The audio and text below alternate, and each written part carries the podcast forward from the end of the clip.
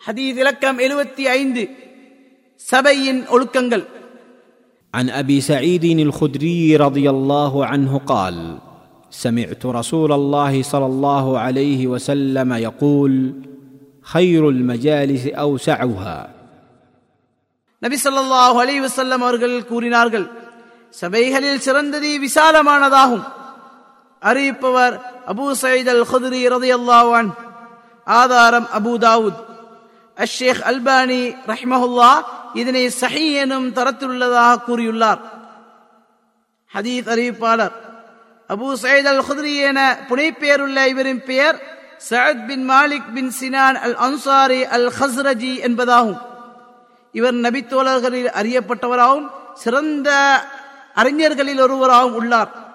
இவர் கலந்து கொண்ட முதல் யுத்தம் ஹந்தக் ஆகும். நபி அவர்களுடன் பனிரெண்டு யுத்தங்களில் கலந்து கொண்ட இவர்கள் நபிசல்லா அலேசல்லாம் அவர்களிடமிருந்து அறிவித்த ஆயிரத்தி நூத்தி எழுபது பொன்மொழிகள் நபி மொழி கிரந்தங்களில் கூறப்பட்டுள்ளன. தனது எண்பத்தி ஆறாவது வயதில் ஹிஜ்ரி எழுபத்தி நாலில் மதீனாவில் மறித்து பகையில் அடக்கப்பட்டார்கள். இவரது மரண தேதி பற்றி வேறு கருத்துக்களும் கூறப்பட்டுள்ளன. ஹதீஸிலிருந்து பெறப்பட்ட பாடங்கள்.